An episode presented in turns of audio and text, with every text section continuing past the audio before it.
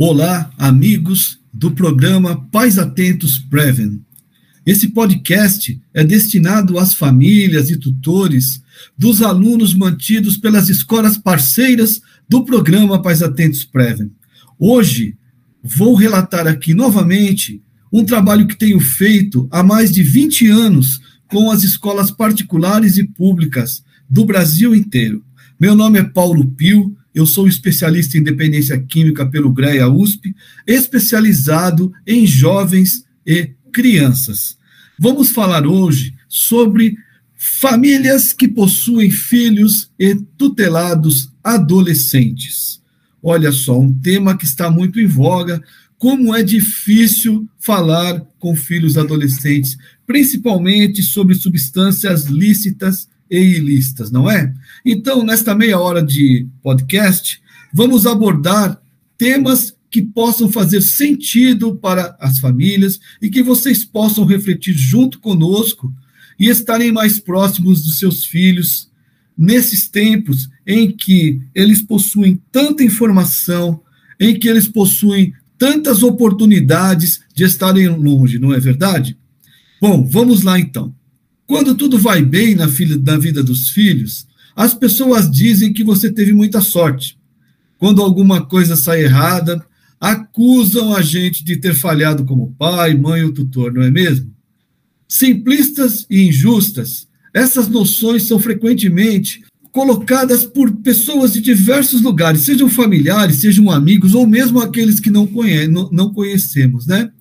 Muitos pais tendem a não valorizar o esforço imenso que fazem para que seus filhos sejam sadios física e emocionalmente. Sentem culpa e angústia quando algo não vai exatamente como eles gostariam e se perguntam: onde foi que eu errei quando algo mais grave ou mesmo um episódio acontece? Quando problemas com os filhos envolvem o consumo de drogas, as coisas parecem ficar ainda mais difíceis. A preocupação dos pais pode ser tão intensa que, como no filme O Bicho de Sete Cabeças, estrelado pelo Rodrigo Santoro, a tentativa de ajudar o filho e redimir a culpa transforma um problema possivelmente passageiro e de solução possível numa tragédia que afeta violentamente a vida da família e do jovem nós vamos falar um pouco contra o alarmismo, tá, gente, aqui. Este podcast, ele visa orientar os pais e tutores de filhos adolescentes e oferecer informações e orientações para ajudá-los a transformar a energia, muitas vezes consumida pela ansiedade, em iniciativas produtivas que contribuam para que os riscos de seus filhos terem problemas com bebidas alcoólicas, cigarro e outras drogas sejam muito minimizadas. As orientações que vamos falar aqui são insuficientes, caso seu filho ou sua filha já estejam enfrentando problemas como o consumo de álcool ou drogas. Nesse caso, busque ajuda especializada, dê um especialista em dependência química. Pode ser um psicólogo, um psiquiatra, um terapeuta, mas quando já existe um consumo, e muitas vezes um consumo desenfreado, nós precisamos de uma ajuda especializada, tá bom? O conteúdo dessas orientações preventivas foi dividido em quatro partes. Uma mais geral, com algumas sugestões sobre como conversar a respeito de limites com seus filhos. As outras três tratam de situações que ocorrem frequentemente na convivência entre pais e filhos adolescentes, como, por exemplo, as relações com as más companhias, mas companhias bem entre aspas, tá, gente? Porque muitas vezes os próprios filhos são más companhias para os outros, né? Mas nós vamos falar aqui das más companhias. As conversas sobre drogas, as reações dos pais quando encontram drogas, seja no quarto, seja de posse de seus filhos. Vamos falar um pouquinho a respeito dos procedimentos que nós temos que ter com o adolescente, porque muitas vezes, ao falarmos de uma forma é, alterada, o tiro sai pela culatra. É, os especialistas em dependência química que trabalham há muito tempo no assunto sempre dizem isso. Então vamos tentar acertar o tom, a hora e o local dessas conversas. Então, nossos filhos mudam tanto e tão rápido e surpreendentemente que é difícil acompanhá-los. Quanto mais, quantos pais já chegaram em casa com uma boneca nova para a filha e descobrem o que ela queria mesmo era baixar um programa novo na web, que quase nenhum adulto conhece. Ou convidar um filho para ver o último desenho da Disney no Google Play e acabaram percebendo que ele queria assistir um filme de ação mais violento. Eles crescem, minha gente. Esse processo não é muito diferente quando se trata do comportamento de risco como o consumo de bebidas, de cigarro e de outras drogas. Aquela criança que odiava cheiro de cigarros pode virar um adolescente atraído pela imagem transgressora do jovem fumante. O filho que, diligentemente, amarrava o cinto de segurança no carro logo que subisse, pode parar de usá-lo e, além disso, associar algumas cervejas ao hábito de dirigir. Olha só, né? A tendência mais frequente dos pais, ao perceberem todas essas mudanças, é tentar conversar, expressando preocupações, definindo regras e impondo limites. Muito acertado. No entanto, parece que o passatempo favorito dos nossos filhos ou tutelados, adolescentes, né? Ou quase adolescentes, é discordar de qualquer coisa que dizemos. A comunicação com o adolescente sobre qualquer assunto torna-se um desafio, uma arte, principalmente quando esse adolescente é nosso filho. A reação de nossos filhos quando tentamos conversar é, em geral, pouco encorajadora. Ficam impacientes, sonolentos, mudam de assunto, irritam-se. Ah, você não entende nada, você não é nada disso, não é isso? Nos dias em que estão de bom humor, talvez nos brindem com comentários como: Tá bom, mãe, pai, já sei, você já falou isso mil vezes. Tá bom, pai, agora posso sair? Será que vale a pena? Será que vale a pena uma boa conversa? Além de provocar desânimo e frustração nos adultos, a sensação que esse tipo de conversa suscita é de total perda de tempo. As pesquisas, no entanto, dizem que vale a pena conversar sim. Nosso desânimo, embora compreensível, não deve nos impedir de continuar tentando. Entre um comentário impaciente e um bocejo dos nossos tutelados, eles vão estar nos ouvindo. E nossas mensagens estão sendo assimiladas e levadas em conta. Tenham certeza disso. Por isso, é bom acertar o tom, o horário e o local das conversas, isso é muito importante. Nós vamos falar um pouquinho sobre esses temas, tá bom? Vamos falar um pouco sobre o tom das conversas. Nós devemos evitar expressar raiva enquanto estivermos nessa conversa. Comportamento de adolescente muitas vezes irrita, não é? Dá vontade de sair perguntando: Você não percebe que está falando com alguém com mais experiência que você? Você acha que me engana com que argumento? Quando é que você vai usar a educação que você recebeu? A gente não ouve isso muitas vezes, e aí muitas vezes com palavras de baixo calão, não é, gente? É, sejamos sinceros. Quem já perdeu a paciência e até saiu gritando, sabe como isso alivia a tensão, mesmo depois que você reconhece que exagerou, não é? Mas se o objetivo é estabelecer algum canal de comunicação real com o filho ou tutelado, ou filha ou tutelada adolescente, esse tipo de abordagem só vai piorar a situação. Raiva só piora a situação. Eles provavelmente se distanciarão ainda mais, omitirão seus problemas para nós e se trancarão ainda mais no seu quarto.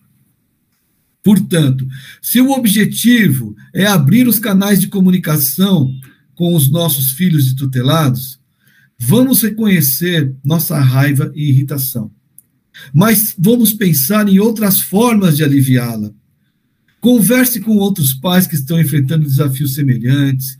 Escreva seus sentimentos para ler mais tarde. Saia para dar uma arejada.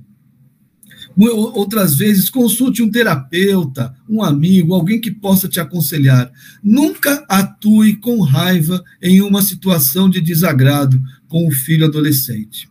Então, vamos lá. Primeiro passo, vamos convidar o nosso, o nosso filho, a nossa filha, nosso tutelado, a refletir sobre a situação.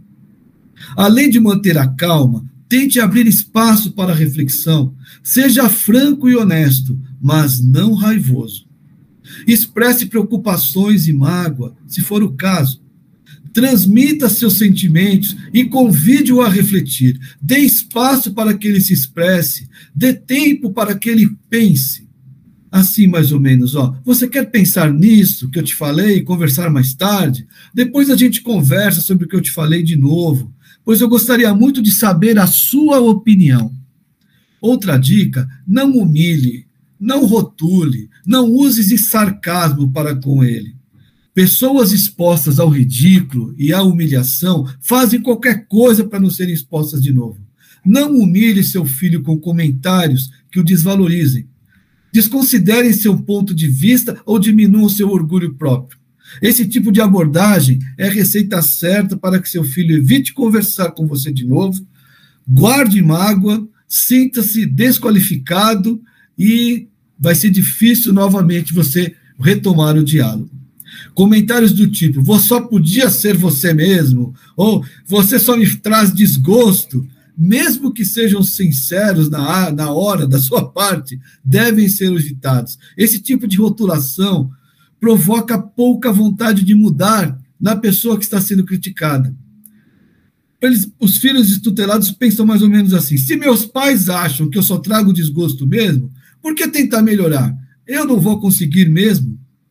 Então, gente, muito cuidado com isso, tá? Uma outra coisa, estabeleça limites e expresse suas razões. Comentários vagos, do tipo assim: você vai se ver comigo caso faça isso de novo. Podem gerar um certo receio, mas tendem a não ser muito efetivos quando nossos filhos ficam mais velhos. Deixe claro seus valores e expectativas em relação ao comportamento deles. Por exemplo, na nossa casa não se fuma. E expresse as razões dos seus valores, como eu não quero meu filho com dentes amarelos, com mau hálito, com roupa fedida. Falar dessas coisas, falar de higiene com eles, é melhor do que dizer fumar vai te matar de câncer quando você tiver mais de 50 anos. Para o adolescente que está em pleno imediatismo, no autoconhecimento, falar de algo que vai acontecer depois dos 50, às vezes ele tendo a própria família ou os tios e amigos com 70, 80 anos que ainda fumam, isso não, não passa muita veracidade, tá bom, gente? Uma outra coisa, o horário certo para falar. Do ponto de vista nosso, 10 horas da manhã de domingo é um horário bom, não é? É o momento ideal para conversar com o nosso filho. Mas, com certeza, não será o melhor momento do ponto de vista dele, do adolescente. Em geral, essa faixa etária é marcada por uma mudança de ritmo de sono, com tendência a adormecer e acordar mais tarde. Mesmo que isso não seja possível todos os dias, ele trabalha ou ela trabalha, no fim de semana esse ritmo predomina, ele vai querer acordar um pouquinho mais tarde. Procure sentir quando o momento é adequado para conversar, sem muita formalidade mas também não adie demais, esperando a situação ideal. Então vamos assim, ó, vamos negociar o horário perguntando. Não vai simplesmente impondo, preciso conversar com você agora, pare tudo o que está fazendo. Obviamente, também não é preciso aceitar as condições dele e tentar só impor conversa depois da meia-noite, não é? Mas bom senso, gente, bom senso. Tente garantir um ambiente no qual vocês terão privacidade e não sejam interrompidos. Então, falamos de horário, né? Um bom horário para os dois. E o local? Como falar de local? Sentar no sofá e comunicar olho no olho, como geralmente fazemos. Um adulto imagina que essa é uma conversa que envolve coisas sérias, sentimentos, né? Senta no sofá ou na mesa da sala e fala olho no olho. Não funciona. Não raro, sim, as conversas são muito francas e produtivas se usar nos locais e situações alternativas sair para dar uma caminhada, conversar num passeio ou durante um programa de televisão. Pode eventualmente funcionar melhor. Para nós, pode parecer que estamos tentando evitar a conversa, né? Mas para o adolescente, pode ser uma maneira de deixá-lo mais à vontade, mais relaxado, de dar espaço para ele, evitar o olhar, para poder expressar sentimentos mais delicados. O barulho da TV pode preencher momentos de silêncio que sejam difíceis de lidar. Além disso, as interações pessoais nas novas gerações têm sido cada vez mais combinadas com música alta, internet, vídeo. Ficar sentado no sofá parece coisa do tempo antigo. Além disso, sentar com ele numa sala silenciosa, olhando-o seriamente nos olhos, pode sugerir a ele que lá vem bronca, e esse cenário pode intimidar o filho a atrapalhar a conversa. Veja bem, meus amigos, essas são apenas dicas, né? Que nós, durante todo esse tempo que convivemos com especialistas em dependência química, com terapeutas, ouvimos. Mas é claro, o horário, o local, vai depender muito de família para família, como é a convivência com os seus tutelados, com seus filhos e filhas. Então, são apenas dicas. E muitos pais podem estar passando por esse problema e pode ser aí uma dica importante nesse momento de conversa com os filhos. Vamos falar um pouquinho agora sobre as famosas más companhias.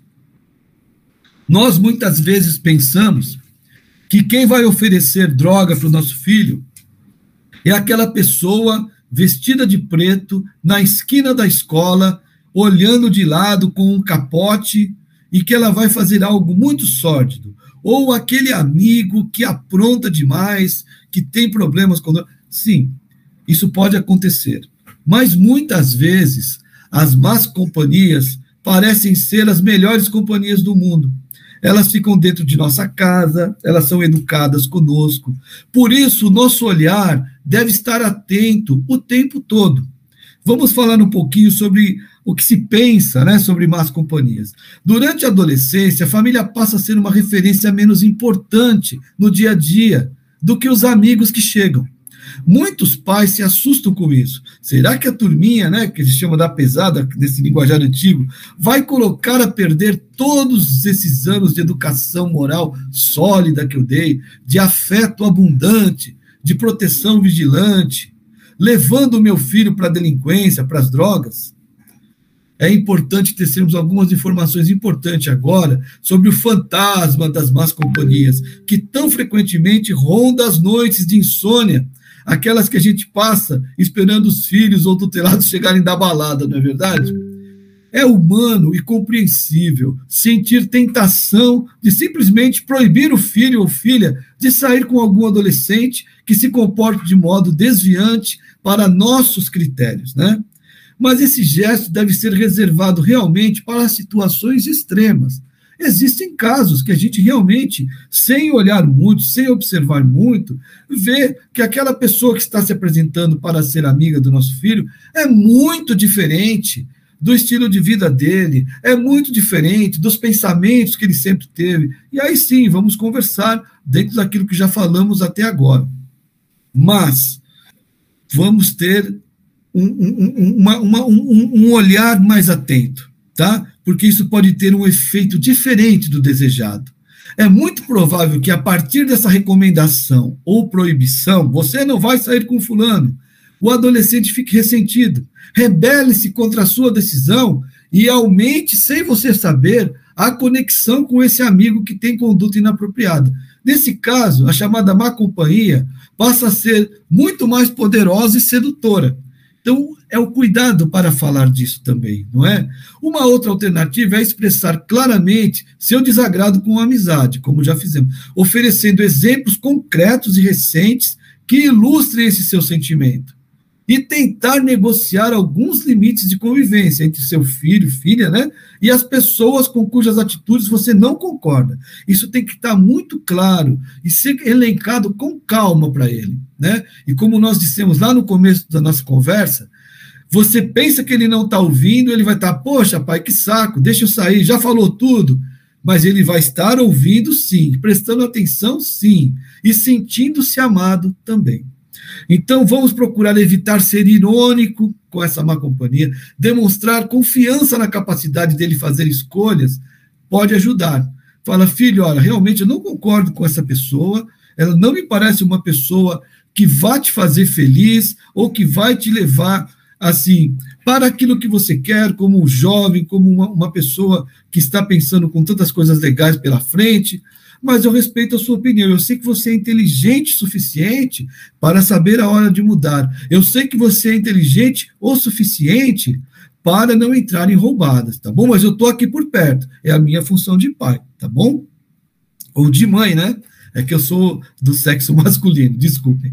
Às vezes, temos dificuldade de aceitar certos comportamentos mais pelo estereótipo que a sociedade construiu sobre eles do que sua real nocividade. É necessário explorar melhor seus sentimentos sobre o que está sendo tão incômodo na relação de amizade do seu filho com aquela pessoa. A gente, muitas vezes, um pouquinho mais de idade, se choca com um determinado modo de vestir, um cabelo pintado de verde, um piercing, né? Então, que tal convidar essa figurinha diferente, né? Para almoçar ou jantar na sua casa, tentar vê-la com um olhar menos crítico. Muitas vezes, por trás de uma imagem agressiva, existe uma, um adolescente, uma adolescente com conflitos normais da idade, e fazendo desse seu corpo, né? muito, um pouco mudado, uma vitrine de sua transição para o mundo adulto. Então, é, outra coisa que a gente vai falar aqui que é, é, muito importante, isso acontece muito. As campanhas governamentais, elas acham, é, é elas primam é, pelo alarmismo. Então, você vai ouvir, sempre que surge uma campanha sobre drogas na TV, assim, droga mata, as pessoas na Cracolândia, as pessoas se acabando. Vamos falar um pouquinho como isso muitas vezes não pega para o jovem, para o adolescente. Então você vive dizendo para os seus filhos que a epidemia das drogas no Brasil está cada vez mais séria, não é? Não perde a oportunidade de lhes dar alguns artigos de jornais que afirmam que são poucos os jovens que ainda escapam de usar drogas. Este enfoque, mesmo carregado de boas intenções, nem sempre é o mais adequado. O ser humano, particularmente durante a adolescência, procura constantemente aprender e assimilar as regras de comportamento do seu grupo social e etário e quer se comportar de acordo com essas normas do grupo a que pertence.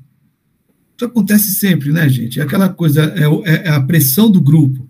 O fato de a grande maioria dos jovens não usar drogas, olha só, a grande maioria dos jovens não usa drogas e relativamente poucos fumarem ou beberem exageradamente, são fatos que, se claramente divulgados, têm o poder de desencorajar os jovens a consumir substâncias. A tendência humana é a de se conformar com o padrão de conduta de seu grupo de referência. Pesquisas recentes vêm detectando que os jovens que abusam de álcool acham que todo mundo age como eles. Sua percepção do que seja o comportamento da maioria das pessoas da sua idade, sexo e realidade social é distorcida. Eles acham que todo mundo faz igual. Quando convidados a estimar o consumo típico de pessoas da sua convivência, os bebedores abusivos tendem a superestimar o uso moderado da bebida, expressando a opinião de que quase todo mundo se comporta do mesmo jeito que eu. E como eu já disse, é uma inverdade. É claro, nós vivemos uma era de consumo muito acelerado, né? E, e que, que, que vai muitas vezes dos 12 aos 18 anos. Mas a grande maioria dos jovens, pré-adolescentes e adolescentes não usam droga. Não usam droga. É que aqueles que usam fazem muito barulho e aparecem mais. Então, com base nos dados dessa pesquisa, é possível organizar campanhas educativas né, sejam elas governamentais ou dentro de nosso lar, que corrijam a percepção distorcida de que todo mundo está usando, de que são raros os casos de quem fica sóbrio numa festa e de que todo mundo bebe para conseguir dançar ou namorar. Os resultados dessa inversão de abordagem têm sido positivos.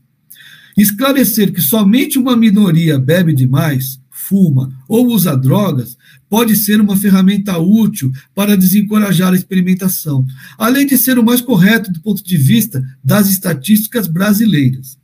Então, gente, claro, todo cuidado é pouco, o olhar do pai, da mãe, do tutor tem que estar sempre próximo do filho, mas as pesquisas apontam que uma minoria é, bebe demais ou usa drogas lícitas ou ilícitas. Então vamos ver com que nosso filho está andando, vamos estar próximos dele, vamos trazer os amigos para dentro de casa, vamos estar olhando no olhar dos amigos, vamos olhar para os seus o seu jeito de vestir como uma, um novo modismo, algo que pode ser explicado à luz da nova sociedade. Não vamos julgar, mas vamos estar atentos. Então, é, como eu já havia dito, as políticas que se fazem sobre drogas, elas são sempre de amedrontamento, não é? Então, nos anos 60, principalmente, quando o uso de drogas começou a se transformar num problema de saúde pública, a primeira reação de adultos preocupados com a questão foi bastante natural. Vamos explicar para os nossos jovens que as drogas matam, né, enlouquecem, alejam, deixam as pessoas sexualmente incapacitadas. Né? Passou-se dessa forma a usar a técnica da prevenção pelo amedrontamento. Por meio dela, descreve-se os efeitos de diversas drogas com bastante exagero. Generaliza-se, apresentando como certos da, alguns dados e alguns riscos dos usuários. Fala-se da completa mudança da personalidade, né? morte por overdose. Qual é esse objetivo? Assim, gerar medo né? e afastar os adolescentes dos usos de drogas. Vocês acham que isso funciona, gente? A avaliação desse tipo de estratégia preventiva, muitas vezes tão razoável aos nossos ouvidos, né? mostra que esse tipo de mensagem incentiva a experimentação e uso de drogas. Os resultados dessa abordagem são opostos ao que se planejava por vários motivos. Primeiro deles, as mensagens assustadoras caem como uma luva para adolescentes que estão exercendo o direito de ser o que são, né?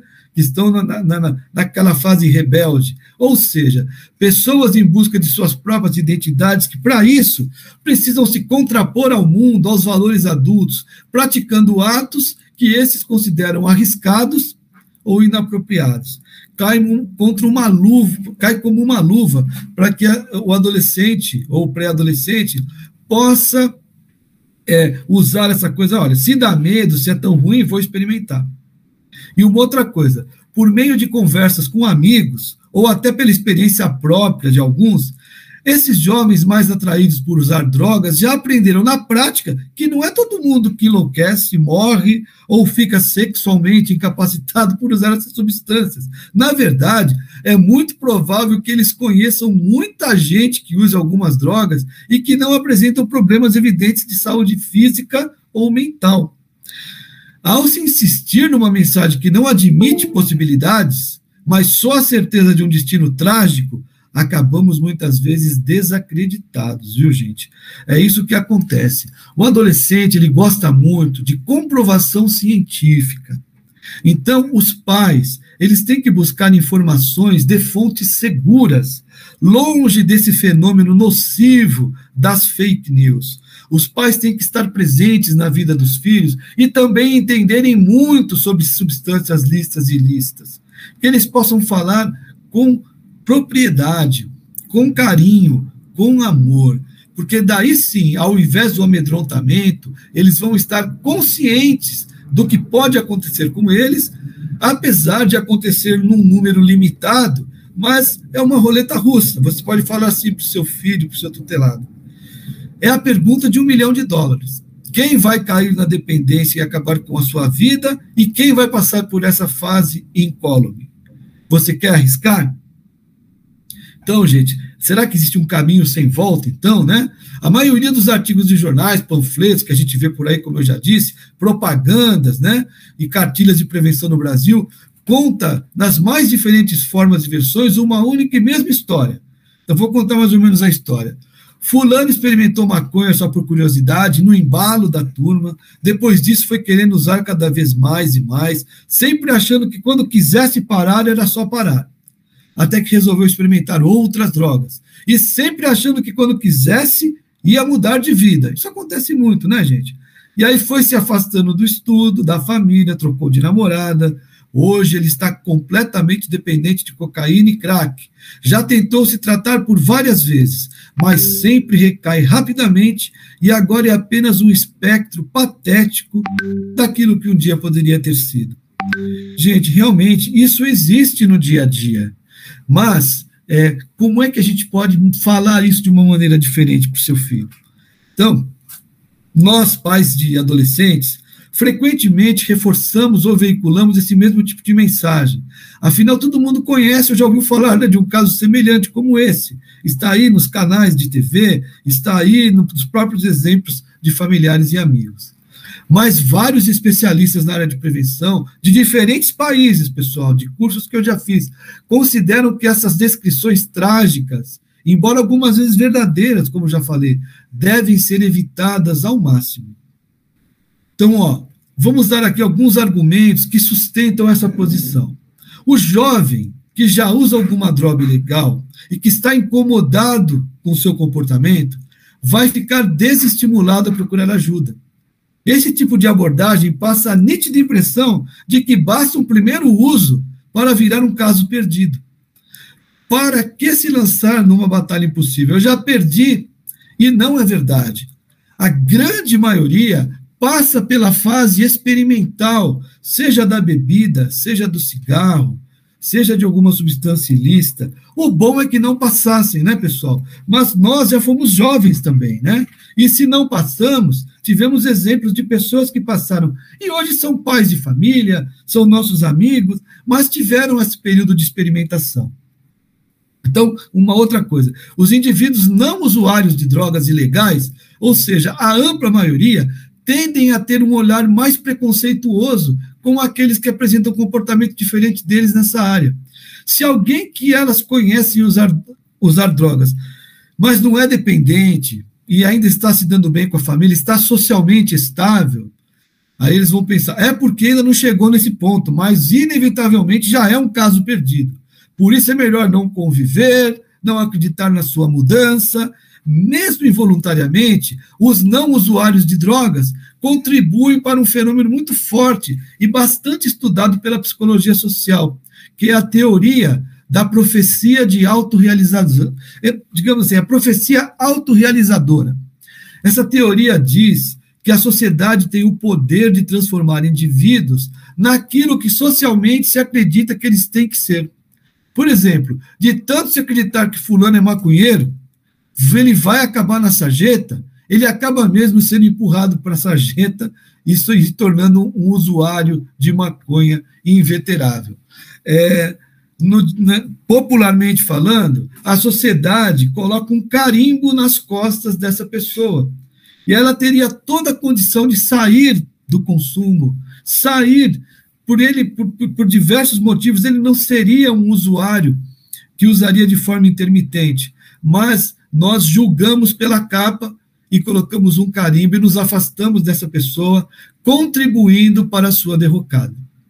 Então, uma, uma outra dica, finalmente, né, essa descrição insistente de casos, como que eu descrevi acima, passando a impressão de que todo mundo que experimenta drogas vai acabar virando dependente, não reflete a trajetória mais frequente dos usuários, né? Como eu já disse, somente uma parcela pequena mas importante, né, dos que experimentam drogas vão percorrer esse trajeto trágico.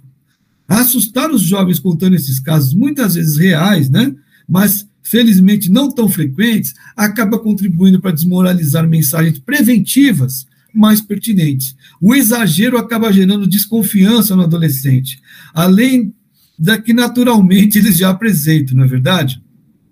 Então, olha, existem coisas que a gente não tem que fazer né? E a gente precisa, é, é, é esse podcast geralmente é para que a gente possa ter realmente o cuidado no falar, mas olha, isso não quer dizer que nós não sejamos assertivos, enérgicos, usemos da disciplina na medida certa, sempre permeado com o amor. É, mas a gente sabe que o adolescente ele exige uma maneira diferente, né? Então, que nós. Mais algumas coisas aqui que eu deixei detalhado e eu queria é, é, é, falar com vocês a respeito desse podcast. Com tanto medo de que o filho fique com muito, por, com muito tempo livre, isso hoje é uma tendência, viu, gente? Nós trabalhamos com centenas de escolas particulares e nós ouvimos em muitas reuniões de pais assim: olha, eu vou ocupar meu filho com tudo que ele pode, as 12 horas do seu dia, porque daí ele não vai ter tempo de buscar as drogas ou as más companhias. Então, com tanto medo de que o filho fique muito tempo livre e vire um inútil, né? Muitos pais tentam enfrentar o problema de um jeito nem sempre eficiente, Põe o filho no inglês, no judô, na natação, no reforço escolar, no grupo de teatro. Faz qualquer coisa para não deixar os filhos na situação que ele mais aterroriza. Ah, ele é um desocupado. Esse tipo de atitude nem sempre ajuda muito. Estudos que comparam jovens lotados de atividades extracurriculares com aqueles relativamente menos ocupados não vêm encontrando diferenças significativas no uso de drogas entre os dois grupos. Em outras palavras, a pura e simples falta de tempo não parece ser suficiente para evitar que jovens se envolvam na busca de substâncias que mudem sua percepção da realidade. Pelo contrário, pode ainda dar origem a uma outra complicação. O estresse provocado pelo excesso de atividade supervisionada pode tornar um fator de risco para a procura de drogas que ofereçam relaxamento de modo rápido, embora perigoso. E sem contar com os anabolizantes e outras coisas também que vão exigir é, para as pessoas que são exigidos para as pessoas que fazem mais esforço físico, né? Especialistas nessa área de prevenção vêm sugerindo que o critério de ocupar o tempo livre, determinado em geral pela angústia dos adultos, seja substituído pelo critério do interesse e desejo de diferentes atividades extracurriculares, que eles possam despertar no jovem. Então, vamos deixar o jovem nos dar a dica do que ele gosta de fazer fora da sua atividade escolar. Então, elas podem cumprir essas atividades né, extracurriculares, podem cumprir o papel de oferecer alternativas sadias à busca natural de novidades e mudanças que esses adolescentes têm nessa, nessa fase. Então, é preciso que eles tenham voz, eles escolham o que eles vão fazer. Se o curso de teatro ou a bateria é tão importante para ele, talvez possa ser combinado, ao invés de substituído pelo curso de inglês que os pais acham importante. É uma questão de negociar, né? É, e também cabendo o nosso olhar, não é? Então, Talvez caiba também aprender a tolerar que seu filho tenha tempo livre, né, gente? Não fazer nada segundo a sua ou a nossa percepção, talvez signifique ver um programa de TV preferido, ficar na internet, telefonar para os amigos, com frequência desfrutando de um lazer quase inofensivo e legítimo. E essa é uma fase muito gostosa, né? Depois que ele se formar, que ele tiver um trabalho, que ele tiver responsabilidades com uma família, ele vai sentir saudade do tempo que ele ficava um pouquinho no sofá. Nós não sentimos essa saudade? Então, gente, o que nós precisamos? Diálogo. Diálogo, compromisso com a família, com o filho e amor. Então, na tentativa de dialogar com o nosso filho sobre a forma de ocupar o tempo livre, sempre é possível discutir alternativas que incorporem valores nos quais acreditamos, tá? Então, ele está com o tempo livre, grupo de jovens, seja de qualquer religião, atividades voluntárias, engajamento em projetos comunitários, são ações que permitem aos adolescentes desenvolver o sentimento de pertencer a um grupo, melhorar a autoestima, né? E realizar um trabalho útil para a sociedade. O adolescente tem um idealismo natural, que pode ser orientado para esse tipo de atividade. É necessário, no entanto, respeitar, como já dizemos, suas decisões e não criar atritos caso ele não opte numa atividade que julgamos oportuna. Acima de tudo, na sua relação com os filhos, é importante assumir uma atitude honesta e coerente. Os pais têm suas limitações. E não é necessário que estejam o tempo todo também expondo-as, né? Os filhos veem que também nós somos falhos. Mas também não adianta fingir que não, que não bebe, que a pessoa não bebe, né? Ou não fuma, se, se este for o caso, né? Servir de exemplos não significa não ter comportamentos a serem revistos, mas mostrar a disposição de mudar e a dificuldade que muitas vezes são enfrentadas para você mudar. Fala, filho, olha, o pai sempre tentou parar de fumar, ele não consegue. É por isso que ele não quer isso para você. E a gente sabe o quanto a nicotina é dose dependente e o quanto ela faz mal. As pesquisas apontam isso. São 8 milhões de mortes no mundo por ano em virtude do cigarro. Como eu já disse, o adolescente adora números estatísticos, ele para para pensar. Então, como família, né? Como pais presentes, pais atentos, é necessário preservar a intimidade a liberdade do filho, mas estar próximo. É preciso saber expressar, seja no momento de colocar limites, marcar posição, né? seja numa conversa difícil ou, delica ou delicada sobre algo, seja ainda na busca de caminhos, o quanto nós amamos nossos filhos e o quanto queremos e lutamos pela felicidade deles e pelo seu bem. Quando nós colocamos o coração na relação e abrimos o diálogo, com certeza nós teremos um resultado excepcional. Enfim, essas foram apenas algumas informações né, que eu julguei importantes para lidarmos com os filhos adolescentes nessa fase tão complexa, né, tão desafiadora de filhos de tutelados.